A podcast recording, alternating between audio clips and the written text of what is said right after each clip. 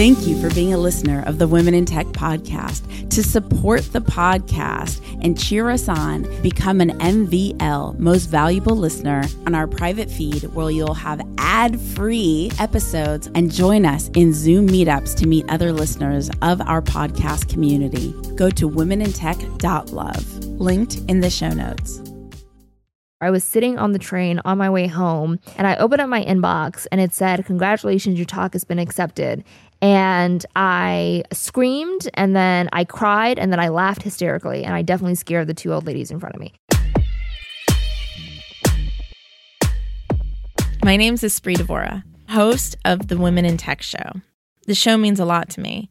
The reason why I wanted to create the Women in Tech Show is I wanted to create a positive piece of content, something where people can listen and say, if she can do it, so can I.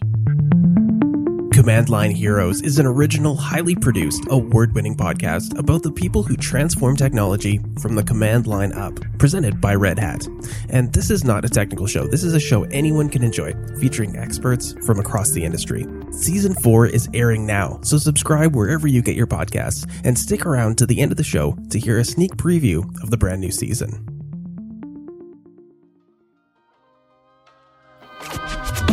Hi everyone, this is Janina Scarlett. I'm from Venezuela, currently living in San Francisco, and I'm a front-end engineer at Forethought Technologies. I've been listening to Command Line Heroes for about six months now, and actually, a friend recommended me this podcast, and I was so happy she did. One of the things I enjoy about this podcast the most is the dramatic tone in which the message is delivered. It makes it so engaging to me while still explaining the history of different aspects of computing in an epic way. You can connect with me at gg underscore codes, spelled as G-I-G-I underscore codes on Instagram. I can't wait to connect with you guys. Hi, my name is Ulvia Jafarli and I'm a data science master degree student at Sapienza University of Rome. At the same time, I'm a founder of Tech DevOps organization.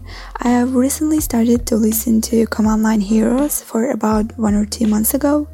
Of course, it's very, very inspiring, first of all, especially for me as a young tech woman, as a student. I listen to many stories, learn from them. They show me how far I can go, what can I achieve in tech platform. Honestly, while I listen, I feel very proud and valuable that I choose to be in technology. So thanks a lot. If you would like to connect with me, you can find me on Instagram with profiles Ujafar and TechDevOps.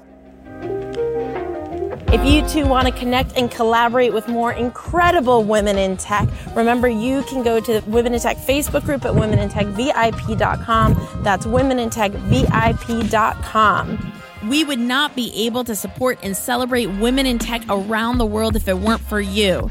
Thank you so much for being a listener and a fan of the show. To contribute and donate, simply go to womenintech.fm on the upper right hand side and click donate, which empowers us to continue celebrating women in tech around the world. Thank you for being a part of our journey.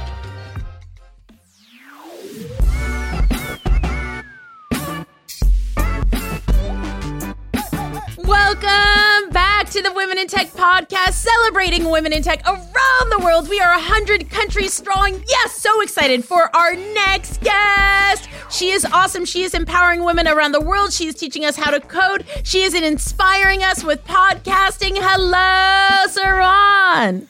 Hello, how are you? I'm good. So, okay, tell us a little bit about who you are and what you do. Sure. So my name is Saron. Um, I am a coder by trade. For the past six years, I've been building a community of people learning to code and developers online called Code Newbie. We recently got acquired um, a little while ago by Dev, which is an even bigger community of developers and people learning how to code. Um, they have an amazing blogging platform and they're expanding into events and podcasts, which is why they acquired us. Um, and so at Code Newbie, we specialize in podcasts and conferences. So we do two shows, one called Base.cs Podcast which is all about teaching computer science topics in 20 minute episodes. And then we have our flagship, which is our Code Newbie podcast, which is um, all about doing interviews with people from all different types of backgrounds, all different coding languages and stacks, and just trying to paint a more realistic picture, I would say, of who is a coder and what does a coder look like, and the fact that there is no one definition.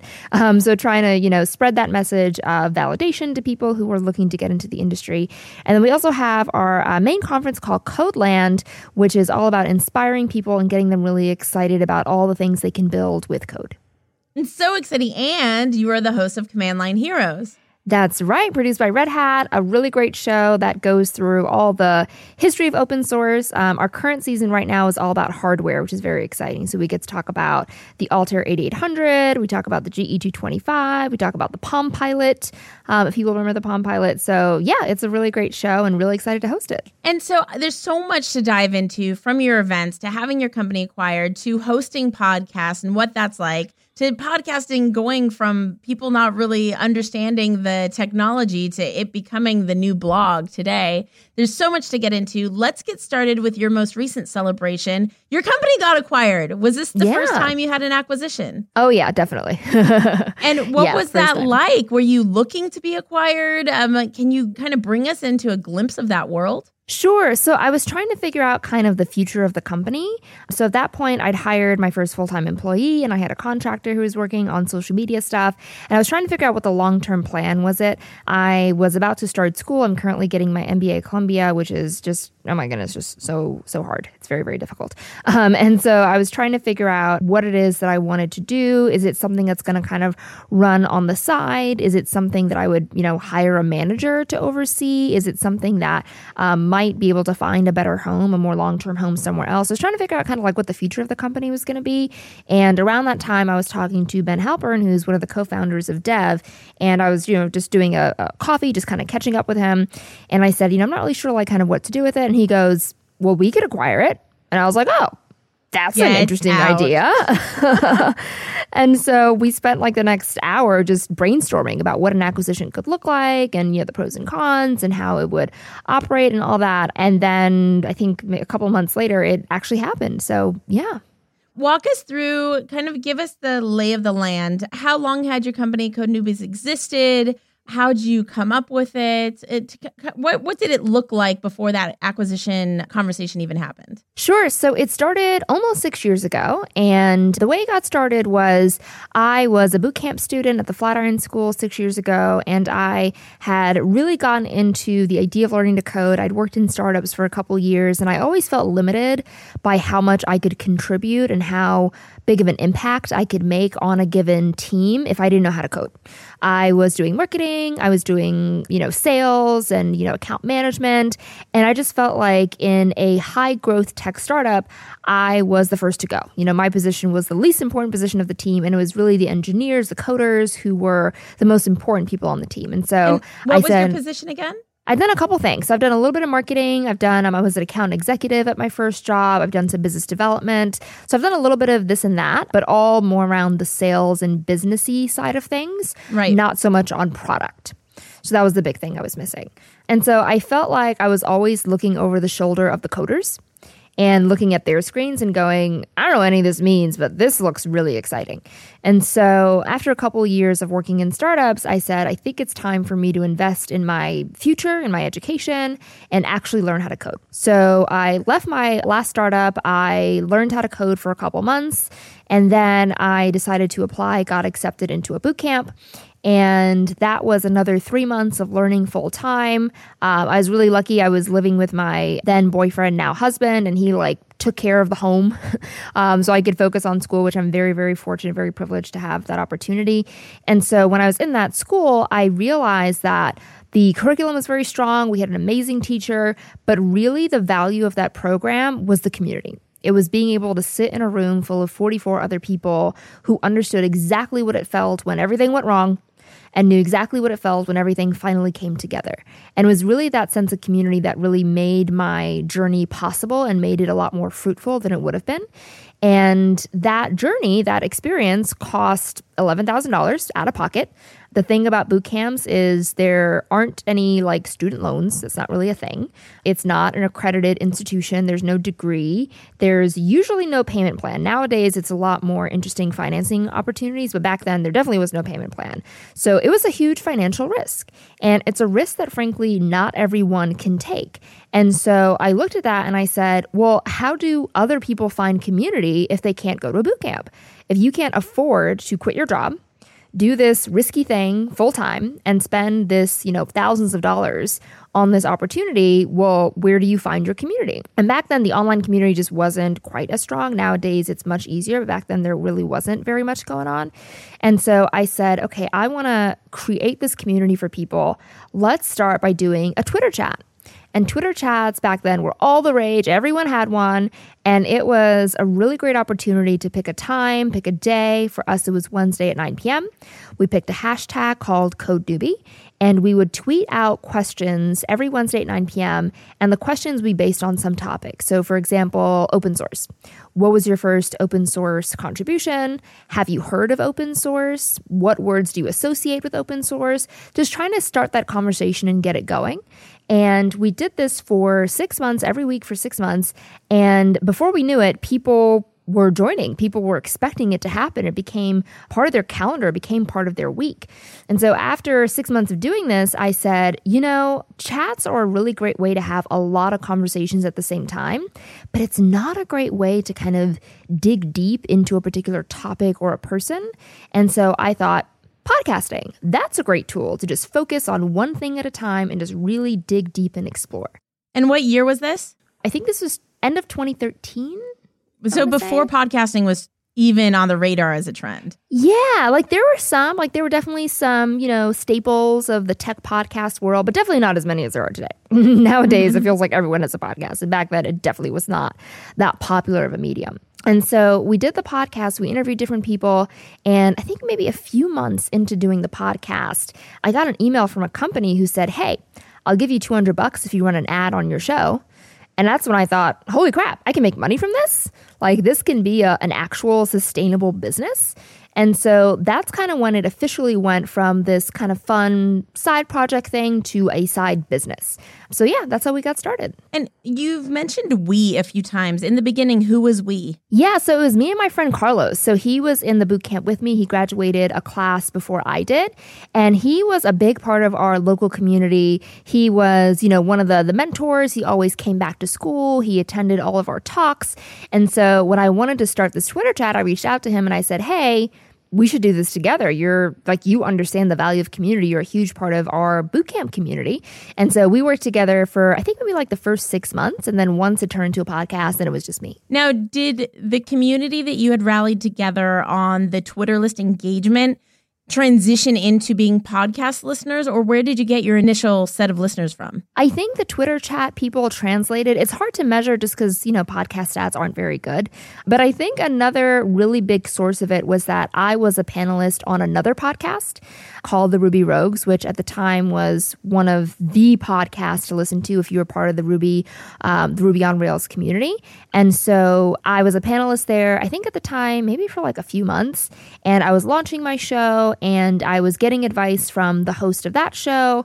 And he was just a huge champion. I mean, he would plug my show, my new show, almost every episode and he would say, you know, go check out Saron's new show. It's Code Newbie. It's great. And that really helped. So I think being able to go on other podcasts and have people really believe in me and support me, I think that got me a, a nice following, especially in the beginning. And just because I feel that as a culture, sometimes we don't know how to do self promotion, how were you able to talk about your show on other shows? Can you give us some suggestions on how to let people know we exist and where our, where you can find our work?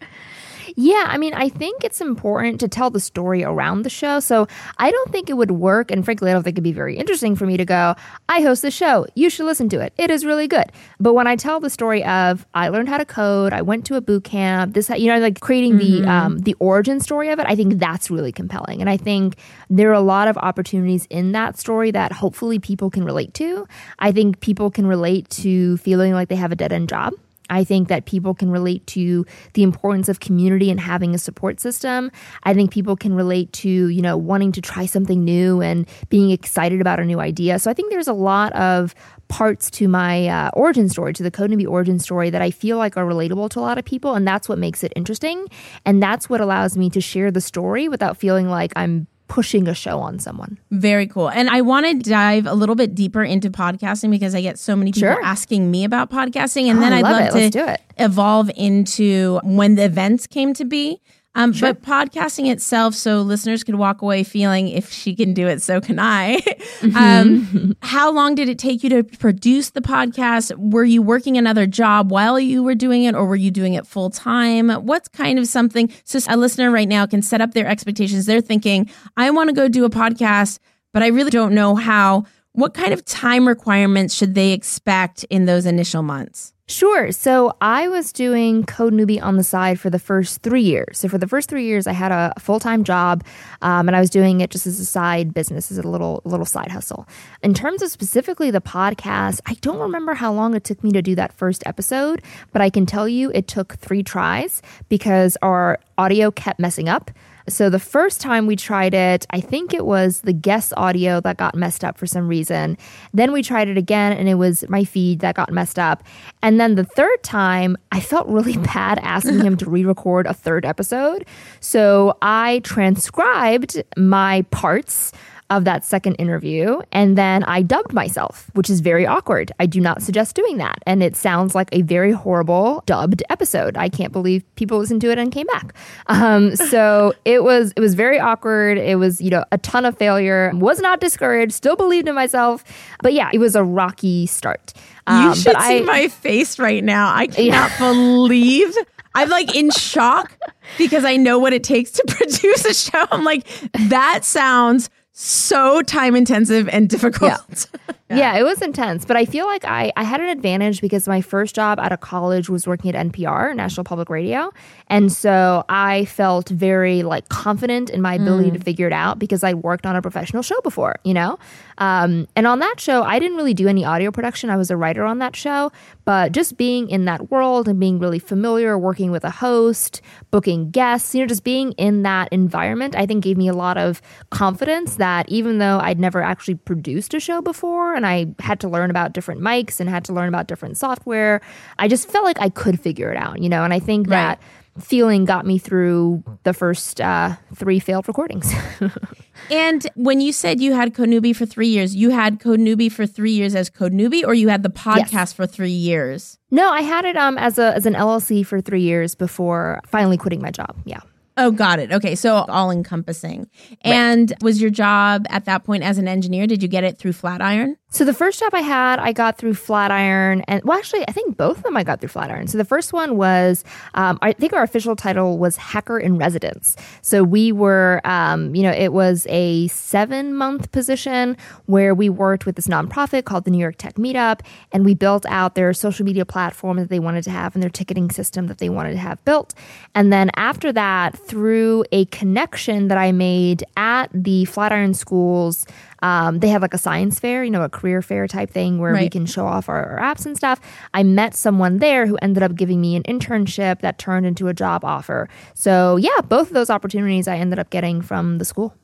And for those of you who don't know, I know we mentioned it right at the beginning of our talking, but Flatiron is a really respectable coding academy to learn how to become a, a coder.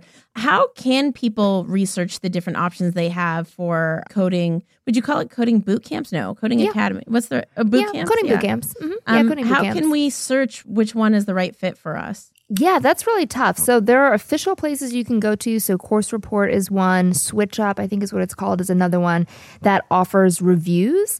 I think another really good option is to find people who went to those boot camps and just email them and say, mm-hmm. "Hey, I'm thinking about going. What are your thoughts?" Because I mean, the the thing is, it's people aren't gonna you know disparage any institution online. They're less likely to. So i'm always kind of wary of like how honest of a review can it really be? You know what i mean? Like i'm always kind of wary of that. So i think the the best thing you can do is go on linkedin. People usually will put their boot camp as part of their education experience.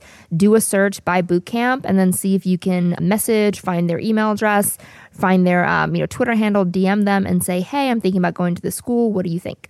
Some people are very open about their feelings and do end up writing you know blog posts and stuff, so that's a good place to start as well. But my best advice is to find people yourself and then ask them what their experience was like. Completely agree. And one of the biggest advantages, and I know this early on in the Women in Tech podcast, Hack Reactor, which is also a coding boot camp, mm-hmm. was a sponsor of the show. So I know that a big responsibility for these coding boot camps is to actually get you a position out of the mm-hmm. program. So I've worked in technology my entire life, and I too thought that I would probably want to evolve into coding. And I ended up taking a program called One Month. It originally was called, I think, yeah. One Month Rails. Mm-hmm. And amazing program. But for me, I learned that it's not right for me. And I think it's mm. important to know that you're going to have that discovery process too to find out if if this is really a good fit for how you want to engage with the computer you know yeah um, absolutely yeah.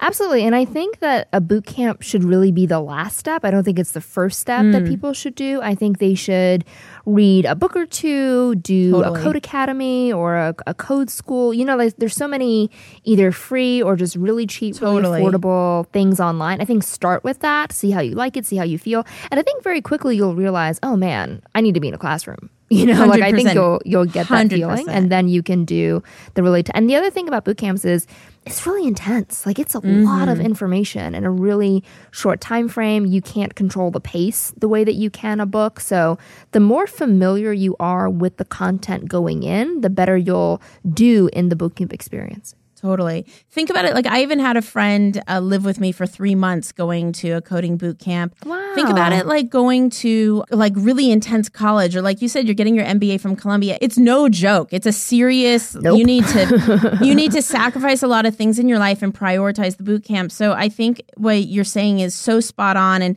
doing something like there's this educational site called Udemy. I'm sure they have a coding mm-hmm. thing like I did the one month, really quality and low cost, doing something virtual, low lift just to see if you like it. And then right. invest in changing your life and investing the money. If you're like yep this is for me then go yes. like go for it hardcore. Yeah. Absolutely. So awesome. Okay and then how did you evolve into the events then? And and what was the intention behind the events so I do a lot of speaking. I've been speaking for the past maybe five or six years. I do different talking engagements all over the world. And so I've been to a lot of conferences and I've been taking notes on the things that I like about them, the things that I don't like, the things that I would change. And one thing that was really clear to me was that there really isn't a conference for new developers for a lot of conferences, you kind of assume mm. that you're usually like a mid-level developer, an oh intermediate gosh, developer. So true, right? Yeah, and even it's the, only like wannabes or super seasoned. Yeah, yeah, but not committed, and, serious, but don't know the intel right. yet. exactly, exactly. And even the talks that are labeled as beginner, it's not beginner to the world of coding. It's beginner to that one language. You mm-hmm. know, so if there's like a Django talk and that's labeled beginner Usually it's made for people who might know another programming language or another framework already and just haven't used Django before. So it's still just a different level of uh, talk. It's a different type of, of content. Mm-hmm. And so I really wanted to create something for my community, something that I felt like really captured the the place that people were when they were, you know, within a year or two of getting that first job. And the other really big thing that I notice about tech conferences is usually the technology is the most important part, which, you know, feels obvious as a tech conference. Obviously, tech is important. Right. But for newer people, it's not technology for technology's sake. It's the why, it's the who, it's the how, it's mm-hmm. who is this technology serving and what problem right. is it solving and in what community. You know what I mean? Like it's the the story around the tech that's actually really exciting. And so for us, we approach technology as a tool, but we want the rest of the story. We want to hear how it's being applied, who it's used for, that you know mm-hmm. that side of things. And so we use technology as a tool to solve problems, and we really focus our talks and our content on the problems that are being solved by technology. First of all, your story and your mission are so admirably clear. I love it. And I can see why people are attracted to what you do because you're so consistent about how your work impacts someone's life. It's like, and this is how it relates to me. So I just really appreciate that because I think that's really hard to do. Another thing that it seems like you do really well is I have a gut feeling you're really good at defining your value. And I would love to dive into that a little bit because, again, as a culture, I think that that's something that we could all improve together. you talked about speaking gigs. Do you get paid as a speaker? I get paid mostly for domestic, not always for international. And how do you set your value? What do you think about? If you don't mind me asking, is this okay that Sure. I ask you? Okay. Yeah, yeah, absolutely. How, how do you set money. your value and how do you ask for your worth and how do you understand how much you're worth?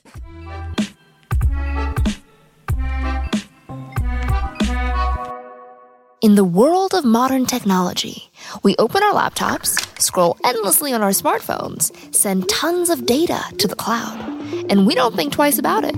But have you ever wondered how we got to now with our personal devices? What it took were teams of engineers and programmers who had the vision and audacity to build new machines. I'm Saron Yitbarek. Join me for an incredible new season of the podcast and keep on coding. Season 4 is airing now. Subscribe to Command Line Heroes today, wherever you get your podcasts. Hi, my name is Aranda Yanko. I'm an urban and spatial planner and co-founder of Kikilicious, a food-based online platform.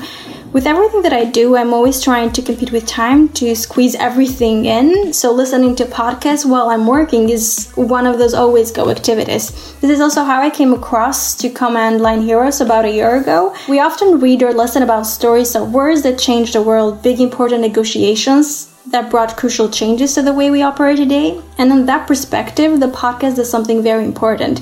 It builds a history behind many aspects of technology that we use today, but we often take for granted. And Saron does all that in such a fun and engaging way that you just cannot wait to listen to yet another episode or another story. And you can connect with me through LinkedIn or Instagram or Facebook, all just using my name and last name together. Hey, this is Kaka. I just started to listen to Command Line Heroes and uh, I'm just in love. It's amazing to know more about people who work to change the world and turn tech world more close and better to everyone. You can connect with me on Instagram. My ID is w3c.code.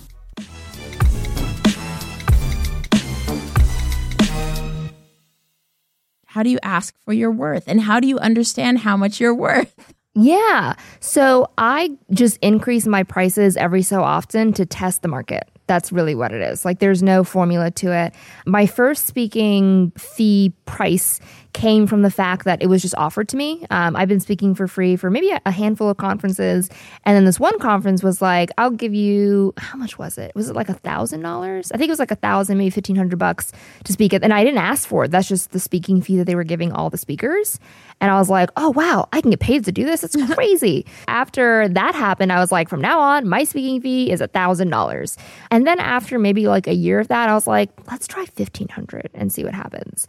And then that was fine. And then I said, okay, what about like 2000 and then that was acceptable. And then I was like, okay, what about like 25? You know, I just kept Yeah. increasing it just every six months to a year until now I charge five.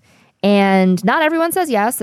People definitely like balk at that, you know, occasionally. And they go like, what? Like, we don't pay our speakers at all, which is fine. Like, I totally get that, you know, not everyone can afford a speaking fee. Just depending on the conference, not everyone just does a speaking fee. It's just not an, expected part of the, the community, which I totally, as a conference organizer, I understand that. But that's my fee. And frankly, because I've done enough speaking gigs that it's not something that I require for my career, if that makes sense. Like, I think that speaking can be a really powerful way of getting a job. It can be a powerful way of generating business. You know, it's it can be a very powerful tool. And I feel like I've done enough speaking in the communities that I care about that I don't feel like I need to speak. I'm comfortable charging, you know, a, a relatively high speaking fee and being turned down. That's totally fine. If I really wanted everyone to say yes, I would probably decrease it, but I feel comfortable getting no's at this point. That's what I was going to ask. Do you ever experience FOMO? Like by not taking on the event, not lowering your price? Do you ever feel like, ah, am I making the right decision? Or even saying your price in the first place? Or you're like, oh, what if they turn it down and then I won't have this opportunity? Not really, because usually it's a negotiation. So I've said five, and then I've been, and they've been like, look, we just can't do more than 25. Like, that's just the most we can do. Um, and I've said okay to that in the past, depending on their reasoning, the size of the conference, if I believe Right. them, you know, like depending yeah, on yeah. the situation. But no, I don't think so. So the way that I phrase it is so, first of all, I never say my speaking fee up front. I say, do you cover travel expenses and the speaking fee? And they'll usually either say, you know, yes or no. Sometimes they'll say, this is the most we can cover. And then usually they'll ask like, "What is your speaking fee?" And I'll say, "Usually my speaking fee is five thousand. And then it's kind of up to them to go. The most we can do is this, or for them to go, "I'm sorry, we just don't." You know what I mean? It's it's kind of it's their Right. decision. And most people like. I- don't think anyone has flat out said, actually, never mind. you know, Totally. Like it's you know, it's usually been like, I'm really sorry, we just can't afford that, or the best we can do is you know, 500. I try and position it such that I am open. Like it's more of this is my standard, but what can you do? You know? Totally. And I think it's important for all of us to remember that it's not a personal conversation. No, Somebody saying not. that they can't pay 5000 doesn't mean there's anything wrong with you. I think it's really important for all of us to show up to show up with our worth you know and i know i, I i'm kind of getting a little hokey but a lot of people ask me out of all the episodes of you done what have you learned about women in tech globally? And honestly mm-hmm. it hasn't been anything about technology. It's been as a culture we don't value ourselves enough Yeah, I mean, the way I look at that is it's not about you, it's about the market. It's really that simple. Like, it is not about what you think you are worth, it is what does the market think you are worth. And if I can get paid $5,000 to speak, the market has spoken. It has told me that my time is worth $5,000. Not to everyone, not all the time, but to somebody. And I found those people who, you know, are part of my market. I think the other kind of strategic thing to think about is to put yourself in a position where you don't need that one person to say yes. And I know this is hard. This is mm-hmm. very, very situational, very subjective. And, you know, a lot of times you're just not in control. But if you are going after one lead, and you just need that lead to say yes, maybe you should be going out for more leads. You know, maybe that's a sign that we need to double our sales efforts and try and have at least a handful at the same time. You know what I mean? Like if you're trying to speak at conferences, don't just email one conference organizer, email like 20 of them. Right. And that way each one becomes a little less valuable and you're able to assert your your value with a little bit more confidence. Um, and so I mean the best negotiations are done when you can walk away. Like that is the ultimate negotiation move, right? So Completely. the more we can and I think this really comes into effect when we talk about just like saving money in general. Like my husband and I are incredibly frugal. We do a budget every single month. You know, like we know exactly where every dollar goes. We save the majority of our paychecks and it's put us in positions where we can say I don't need to take this stupid deal that doesn't respect me. You know what I mean? Like we can be in those positions where we can just like turn things down or just, you know, state higher prices that more often than not do end up working out. So I highly encourage people to be financially responsible and to like save their money and to, you know, just like make those everyday decisions that I think aren't always going to be the deciding factor, but at least can help, you know, and can help Totally. get us to a place where like maybe we don't need that one yes. And as we flow into the conversation about your company getting acquired, to give us an understanding of the elements, at this point, uh, what kind of listenership and attendance did Code Newbies have? What was the landscape of your company? Sure. So for the conference we had, I'm trying to remember, I think we had like 250 the first year, I think about 300 the second year. And this past year, we got a bigger venue and we had about 500, I think it was, people attend. So it's growing, growing, you know, by a little bit each year, which is very exciting. And your podcast, where were you with your podcast at that point? And how many episodes do you come out with? Was it four a month? So we do seasons now. So we've been doing Okay. seasons for the last, um, I think, you know, like two, three years. And so we have done almost 300 episodes. I don't think we've quite gotten to 300 yet. And so the way that we think about the show is we do two months. So we do eight episodes per quarter. So we do two months of episodes and then we take a month off. Perfect. When Dev wanted to acquire Code Newbie, was it the whole Code Newbie or was it mainly the podcast or mainly the events? What part of Code Newbie had the most value for Dev? Yeah, it was the content and the brand. So for them, the brand was really important. The fact that it's really trusted and really loved by people who are in our community, people who are getting into code for the first time was really important to them. And then the fact that we were doing the type of content that they weren't doing yet. So the fact mm. that they mm. were interested into getting into podcasts and we had two really successful ones. The fact that they were thinking about a conference and we'd already done a conference that, you know, was really popular and really well received. And so we were kind of doing the things that they were thinking about doing they hadn't quite done. And so instead of, you know, starting from scratch, they get to have a head start. And what did an acquisition conversation look like? Was it scary at first? Uh, what kind of paperwork does that involve? And how many yeah. people were on your team at that point? Sure. So at that point, it was myself, my producer, and our social media manager. It was the three of us. And the conversation was I think that I was really worried about not knowing what to ask for because it was my first acquisition. I don't have investors, so there isn't like a board I can go to with people who have years of experience doing this kind of thing, you know? And so I just wasn't sure what was supposed to go down and how it was supposed to play out.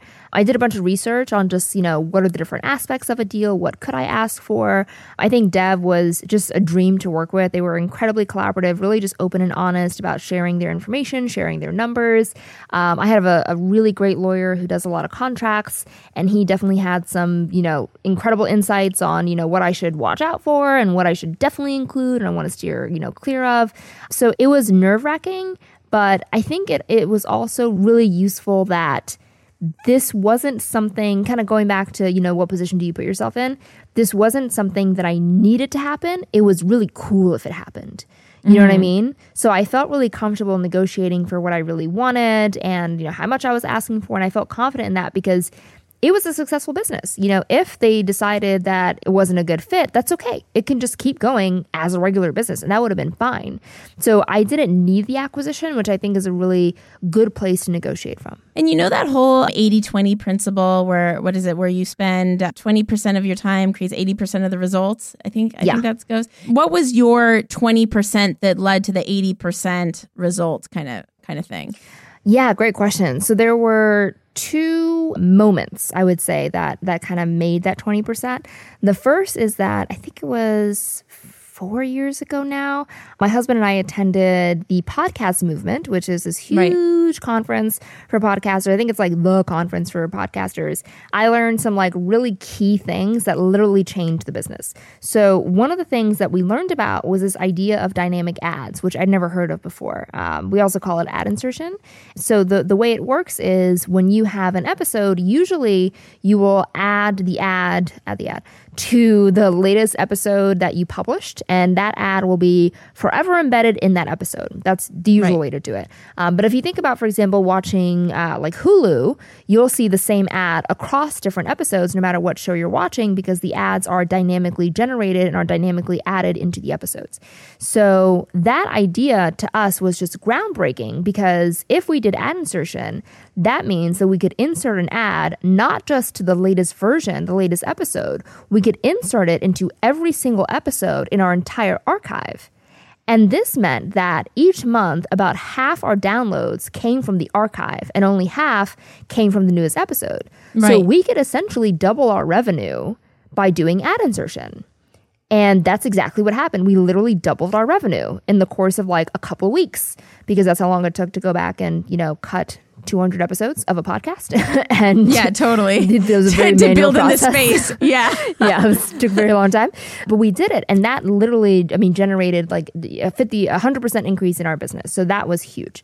The other big thing that happened is last year I was in the middle of working on CodeNewbie with one of my best friends, and we were working together with the intention of possibly building a product out of CodeNewbie. And she was gonna, you know, be a, I guess not technically a co-founder since I already found the company, but like a partner of the company.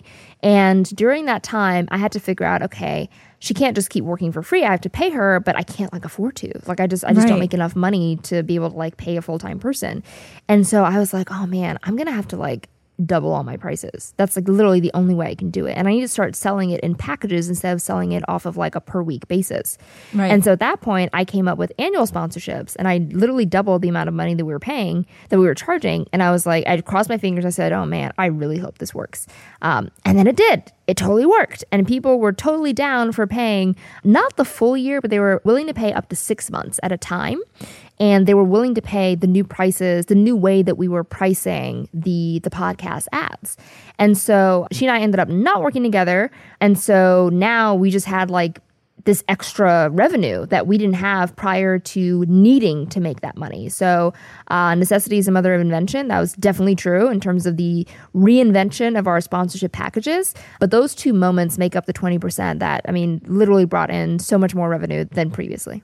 And a lot of people ask me about how to charge for podcasting. For instance, for my shows, I charge flat. A lot of people charge per listener. How do you how do you do your show when it comes to sponsorship? I don't do per listener, but I do tell them how much they can roughly expect on a per quarter basis. So the way that we do our pricing is we do it per season. So per season really, you know, matches up to per quarter.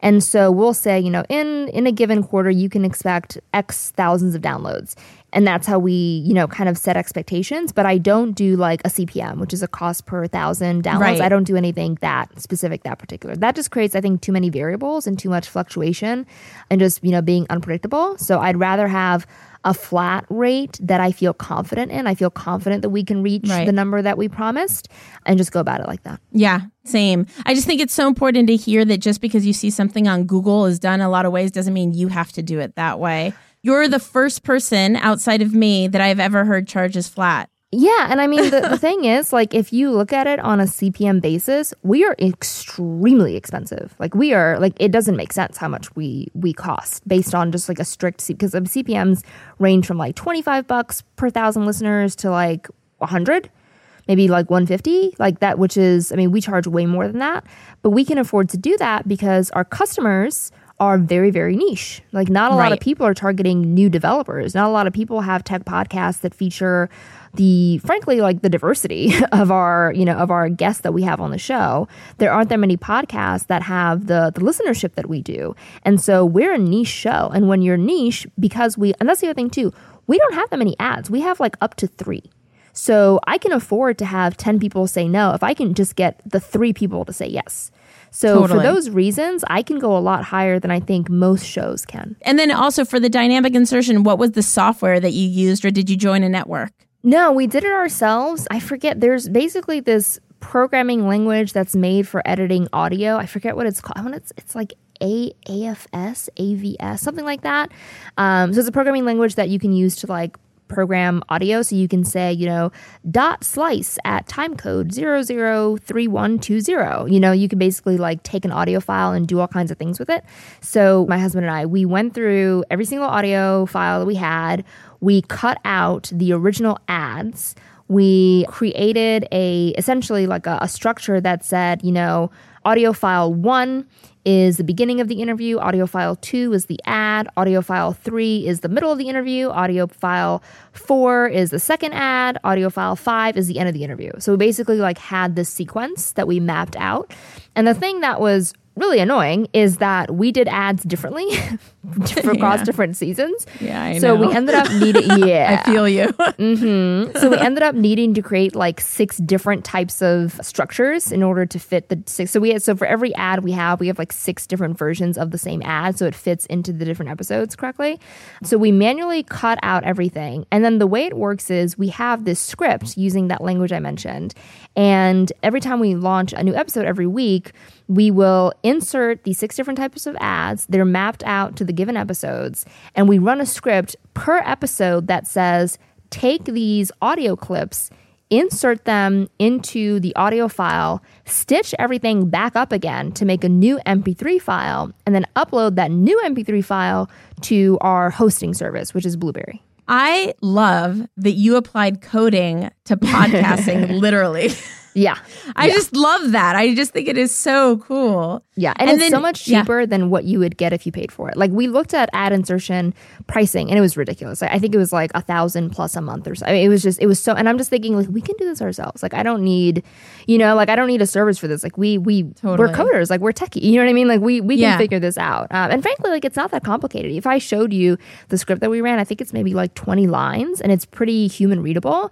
So it's not complicated. You just have to, you know, you just have to know what to do. But once you know how to do it, it's pretty straightforward.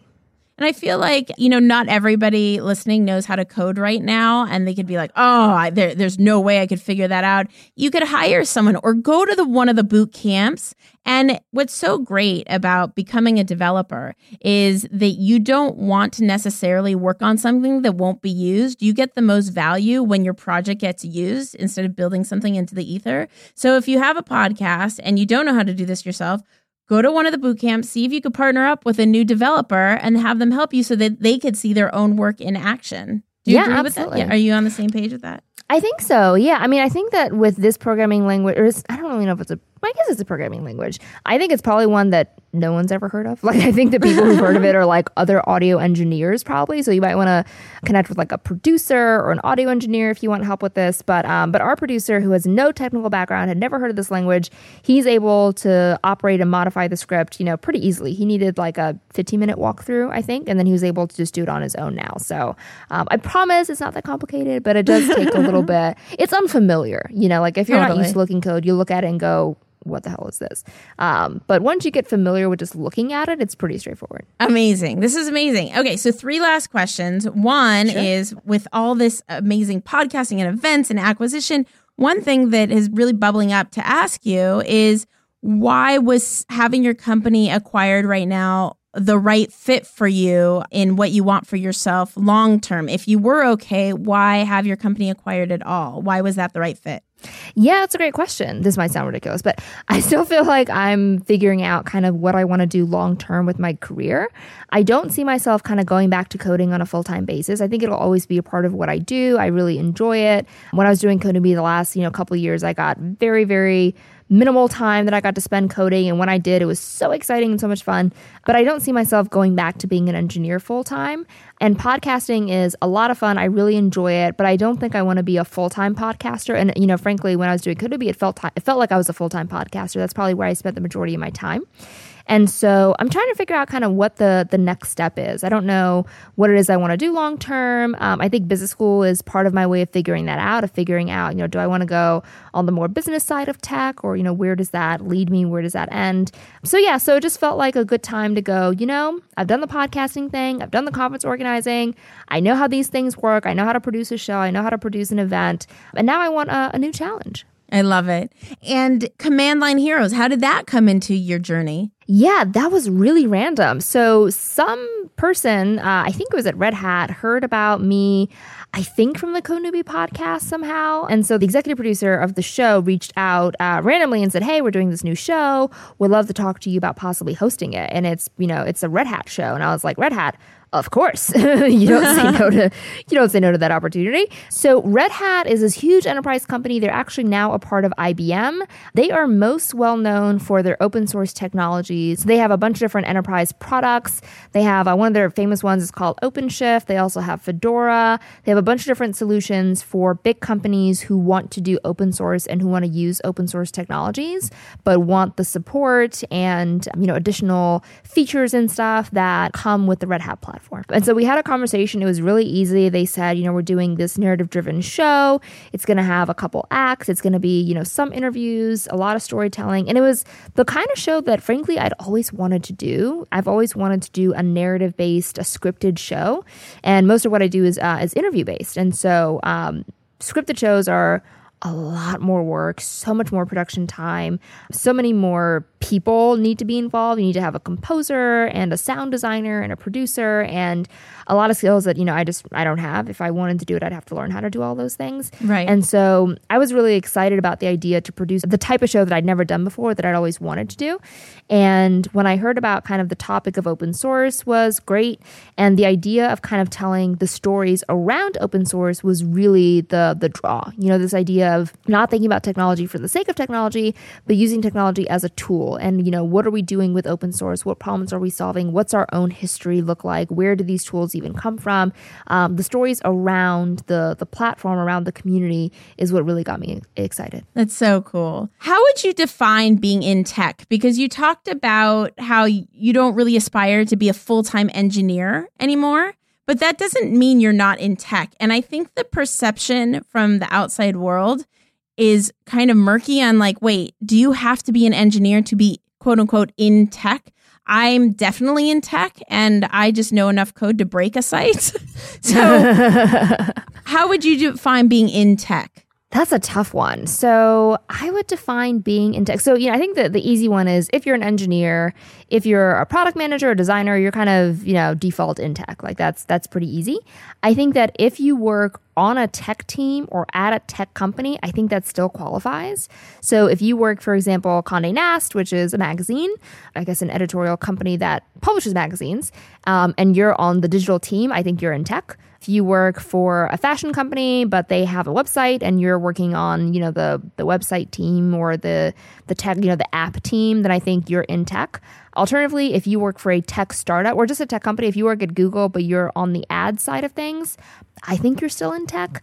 So it's very loose it's very tough to define but i think if you're either on a technical team or at a company where tech is at its core I think that counts as being in tech. Yeah. And I'm on the same page as you completely. Yeah. One of my favorite questions to ask is in your career, what is one huge obstacle you've had that you've successfully overcome and how did you overcome it? I think that a huge obstacle was figuring out how to make money last year when I realized that I would have to pay someone, you know, a relatively competitive salary to, to have them on the team. And I didn't know how to do that.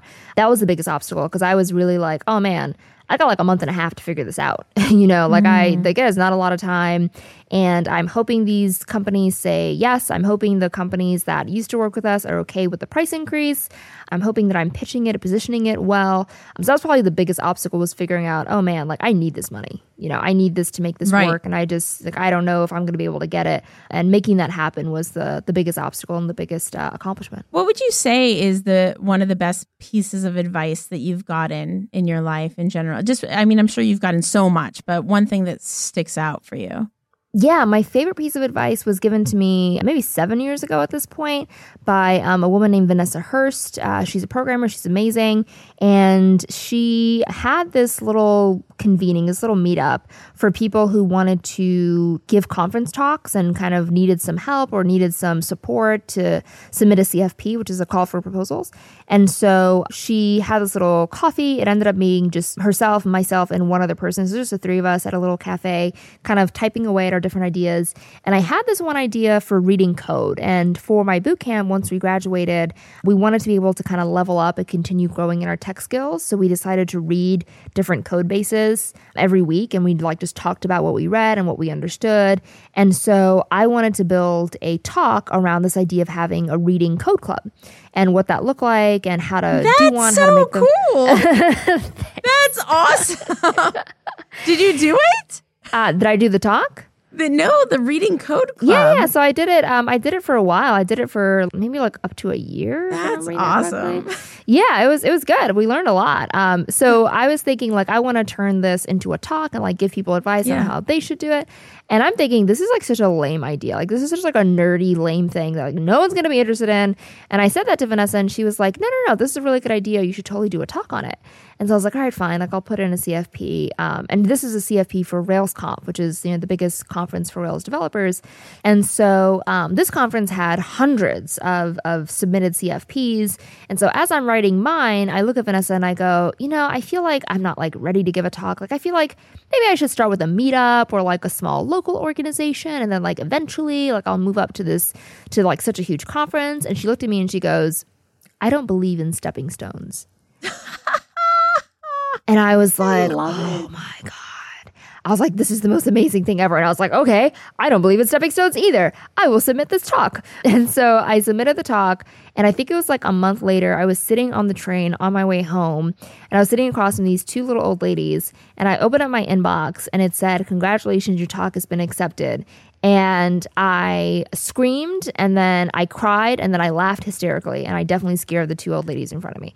But I was so excited. Like I just I couldn't believe that the first talk I ever submitted got picked. I couldn't believe that it got picked at this like incredible, famous, huge conference. And I ended up giving that talk at least another 10 to 14 times at conferences literally all over the world. So um, that was my my favorite piece of advice. I have the biggest smile on my face right now. I'm so glad I asked you that question. it's a good question. Yeah. It's been such a delight to talk to not only a fellow woman in tech, but like a fellow podcaster. Like it's yeah. just, it's really been cool. I just kind of a little like, secret insight what is your setup right now that you're using? I, I was sharing before we we started recording that it's very delightful for me to hear such clean audio coming from my guest uh, what's the setup that you're using Sure. So I am sitting in front of my closet. The back of what I'm facing right now is uh, all of my clothes covered in a black comforter because black absorbs echoes and sound a little bit better. I am pulling the covers around me, so I'm making a little fort for myself. And then as far as my tech, I'm using the Shure Beta 87A. I'll actually tell you, I spent, I think, a month testing eight different mics in different environments. So I tested the egg carton type material, I've tested foam, I've tested towels. I've tested comfort. I've tested like all kinds of things. And the best combination that I found was the Shure Beta 87A. It's a condenser mic in my closet in front of clothes and a comforter. So that was like the best combination I could find. And then it's a um, it's an XLR mic, so you need a, a converter to hook it up into the computer. So I'm using an Onyx Blackjack, which is basically a a mixer. And so that's hooked up to my computer. And then I'm recording locally on QuickTime. Love it. And I'm recording locally as well with an H6, Zoom, and we're using Squadcast for a virtual recording, which is pretty great. It's just been so exciting to have you on the podcast. How Thank can people so connect much. with you further? Where can they find you? Uh, best place is probably Instagram and Twitter. Um, both the same handle, Saron Yitbarek, just my first name, last name. Um, I'm pretty good at DMs. My DMs are open. I've kind of slacked a little bit in the last like month or two, but uh, that's probably the best way to reach me is like a DM or just tweet at me directly, and would love to get in touch with you all. And can you spell your name for everybody? Sure. S A R O N Y I T B A R E K. And very last question: What book do yeah. you recommend we read? Oh my goodness, that's such a good question. Oh, I have so many. Okay, let me think. let me think. Which one? I mean, you do have the book club. I did. That's true. Yeah. That's, can I recommend two? Yeah, go for it. Okay, so the first one is more of like for fun. The Born a Crime book by uh, Trevor Noah is one of the best books I've ever read. It's so, so good. It's the story of his life in South Africa, growing up in South Africa. It is full of the most hilarious stories, but it also has a lot of history of South Africa. I realized I knew nothing about apartheid and just how it affected people and how it worked. And he does a beautiful job of weaving in like just straight up history with stories and how his life growing up was affected by it. But it's not in like a sad, depressing way. It's just in a look, this is my life. This is just how things were. So it's a fascinating read. Really, really good. Absolutely love it. The second book I want to recommend is To Pixar and Beyond, which is the story of Pixar, but it's like the story of Pixar from a very, very detailed business perspective. And right. it is a fascinating read. It's by the previous CFO of Pixar, and it talks about just how much financial trouble Pixar was in, um, how they raised every single round, how they IPO'd. But he does it in like the most detail ever. And it taught me so much about business and so much about like how money actually moves in real life and how it is not as glamorous as it looks like when you read the headlines on, you know, TechCrunch and Wall Street Journal. Like it's not that fancy. It's just a lot of just grunt work. So that was one of my favorite books. I absolutely love that book. That's awesome. I forgot to ask, what's your favorite tech tool? Um, mobile oh. app, hardware, software. I really enjoy Sketch which is Ooh. a mock-up tool, I guess. It's like it's like the the web designer version of using like Photoshop or Illustrator. So it's made for like mock-ups and wireframes. I really really enjoy that tool. I think it is just so much fun to use. It's such a delight. I really love making mock-ups. Like I'm not a very good designer, but I'm like a good enough designer if that makes right. sense. Like I can make things happen they're not the best, but Yeah. like they work. Um, Right. And so I really enjoy using Sketch. It's, it's just a delight. It's really easy to use. It feels very fluid. It feels very um, intuitive. And yeah, that's my favorite tech tool. Thank you so much for hanging out with the Women in Tech podcast. If you want to connect and collaborate with more extraordinary women in tech around the world, remember go to the Women in Tech Facebook group at womenintechvip.com. Womenintechvip.com takes you straight there. I will see you guys in the next episode. Be sure to say hello on social at Women in Tech Show on Twitter, on Instagram, on Facebook. Bye. Goodbye.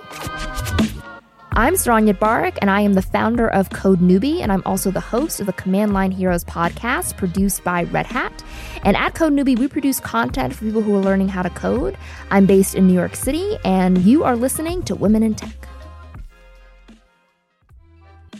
Hi, my name is Hannah Mofid, and I'm the founder of Code Hers, a nonprofit organization dedicated to inspiring and empowering women in tech. I just found out about the Command Line Heroes podcast, but I was instantly hooked. I love the unique progression of the narration, covering the topics like a story. The lighthearted and versatile structure of it allows the narrator to enlighten us about tech, from the 1980s at the beginning of season 1 all the way to now, giving us a fun and deep insight into inventions that allow humankind to function so efficiently. The podcast brings bits and pieces of the narration to life by including the real people who were associated to that famous topic, highlighting how genuine the storylines are. I admire how this podcast is both educating and entertaining at the same time. You can follow me on Instagram at GoCodehers.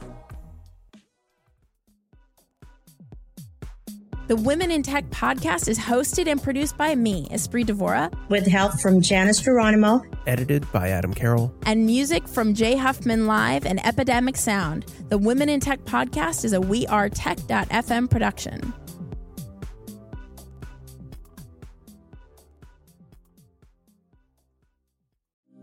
Thank you for being a listener of the Women in Tech podcast. To support the podcast and cheer us on, become an MVL most valuable listener, go to womenintech.love, linked in the show notes.